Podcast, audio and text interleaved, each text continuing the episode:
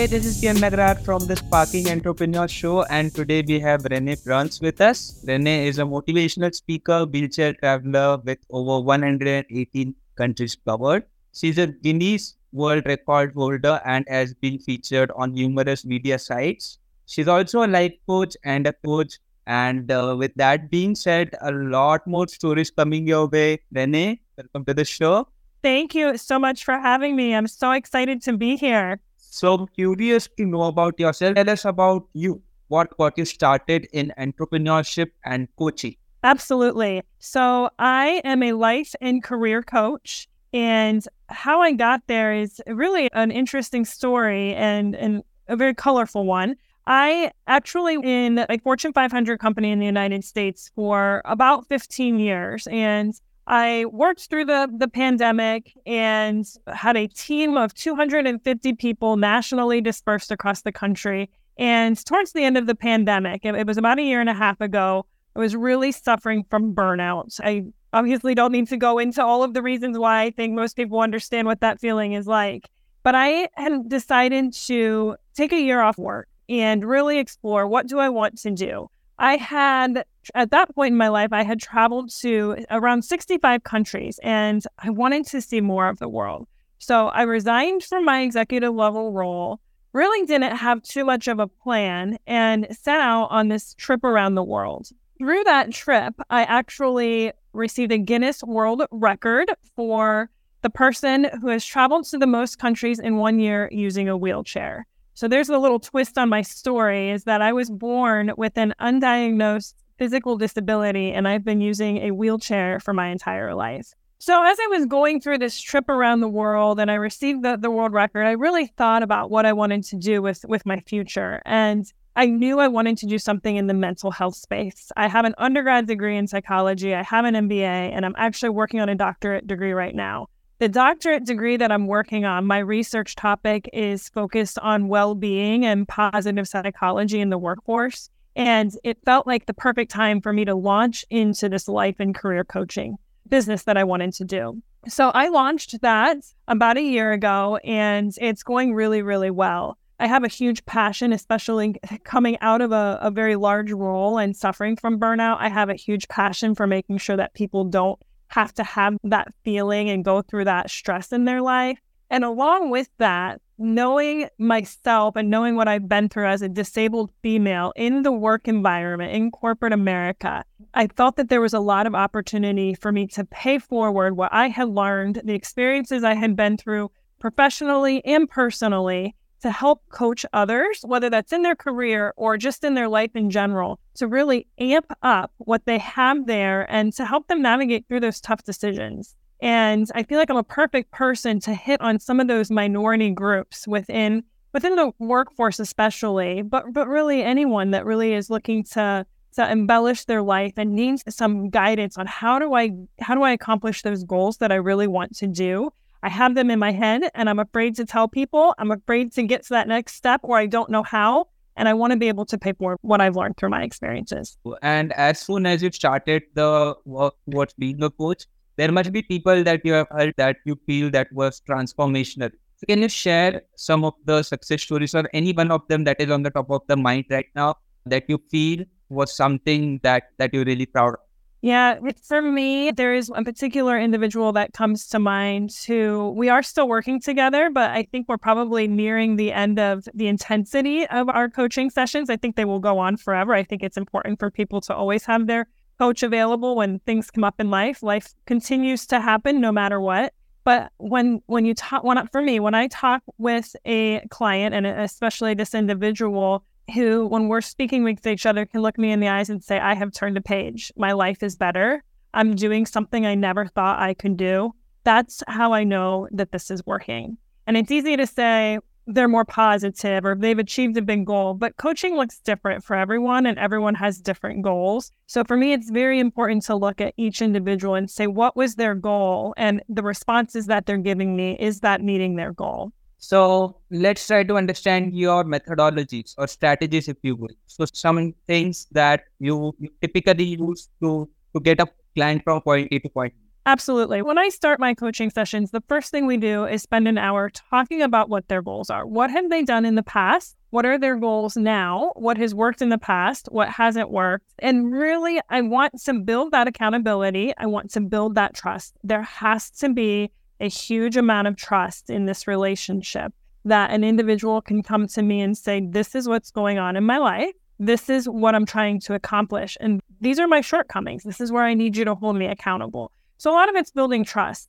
And for me, I, there's a vulnerability that has to come from my side too, because it, my clients are opening up parts of their life that they might not share with other people. And I want them to have that trust. So there are parts of my life that I will also share with them so that they know that they're not in this, they're not in this alone. No one's perfect. We're in this together. So there's a big trust building piece. And then I also want to understand what accountability looks like for them. I know what accountability looks like for me, and I know what I need someone to do for me to hold me accountable, but everybody's different. And understanding those differences, understanding what they expect from me is really, really important for the success of the relationship.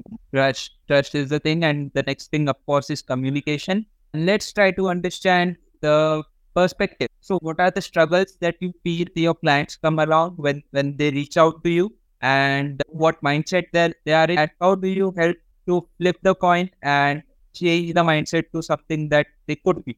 Absolutely.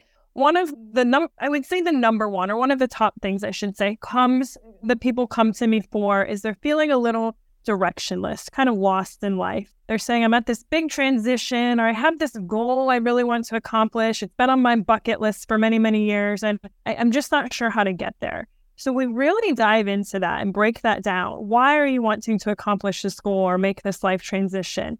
What steps have you done in the past? And we, we really break it down because often these goals are very big, they're very outlandish, and it, on the surface, they seem very exciting. But because they're so big, it's hard to say, all right, you do this one thing and you'll accomplish it. So we start to break it down and tackle bits bits at a time someone comes to me and says, I'm feeling very negative in life, that's a very big statement and they want to feel more positive. We need to break down the little pieces of that. So we focus on one piece at a time. And that's the accountability piece that I hold in place for them. So that's that's accomplish one piece. And then we're going to talk next week or in two weeks, we're going to see how much progress you made with that. And let's make sure that that new habit, that new way of thinking is ingrained into your mind, that it's become so second nature before we start to tackle the next piece of it. We can't, our human brains are incapable of making such rapid change in so many aspects of our life at one time that we need to focus on each one to get to the larger goal. Of course, of course, we do. And uh, my next question to you is along the lines of psychology. So, tell us something about human psychology so that we guys can achieve our goals faster and quicker and with efficiency. My favorite thing about, well, I have a lot of favorite things about psychology. That's a tough question. But when I think about making changes in our life, I like to think of habits. I think habits are a big way of changing how, or of making small changes to a bigger piece in our life if you look at habits, there's a lot of different studies on the number of days, the amount of time that you need to do a repetitive task for it to become a habit. but the minimum that you will read is usually 28 days. So if a client comes to me and says, for example, I want to start journaling, we will hold each other accountable that that journal entry happens once a day for 28 days. Because after 28 days, you start to get in the flow of it. It's like brushing your teeth I don't think about brushing my teeth every day. I just do it. It's very natural thing. And that's how you want these small changes in your life to happen. So I like the, the the day rule. And of course, I understand that there's a lot of research out there, but I think 28 days is a good time frame to say, is this something that can become a habit in your life? And after 28 days, are you noticing the small changes and how that's impacting your life? course 28 days it is. So 28 days is a bare minimum and with lack of attention that we are we guys are coming across with the internet and with the television. So so minimum time for 28 days. So let's try to speak about breaking bad habits now. So procrastination. Tell us about it procrastination procrastination uh, gosh like we all suffer from procrastination in some aspect of our life i do too there's so many things i like to procrastinate on I am a big believer of eating the frog. And that's a saying that I'm sure many have heard, get the worst part of your day over with. So if the procrastination is doing the dishes and you didn't do them last night because you're procrastinating and you just didn't want to do them. It's not fun. Do it first thing in the morning, get it over with, and then the worst part of your day is over. So I'm I'm a big believer in just eat the frog, get it over with, and then you don't have to worry about it for the rest of the day.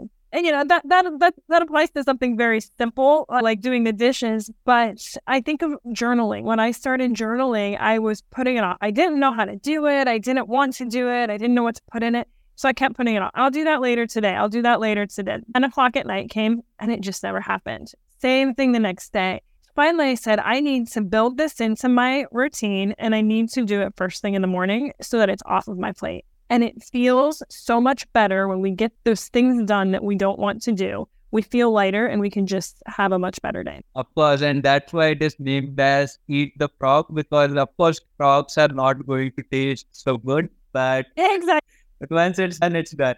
Next question to you is about the life goals. Okay, for life goals and the career goals, let's say goals. What is the methodology to achieve goals? Like, do you believe in visualization? Do you believe, I mentioned like writing down the affirmations? Do any of these work because you are going for doctorate in psychology? Tell us what works and what not. Yes, I am a big believer. Well, first of all, to answer your question, is visualization better? Is audio better? I, it depends on the person. And I think that's the biggest piece of that initial meeting that I have with clients is building that understanding. What works for you? What have you tried in the past? And whatever they've tried in the past, if it's not working, maybe we do try something new. Maybe you've only tried audio. Maybe you're only listening to podcasts. Maybe we need to read books. So we have to be willing to pivot, but understanding that there's not a one size fits all. I'm a big believer from a life coaching standpoint. And when we look at positive psychology, of incorporating things such as the affirmations, you mentioned affirmations, and those can come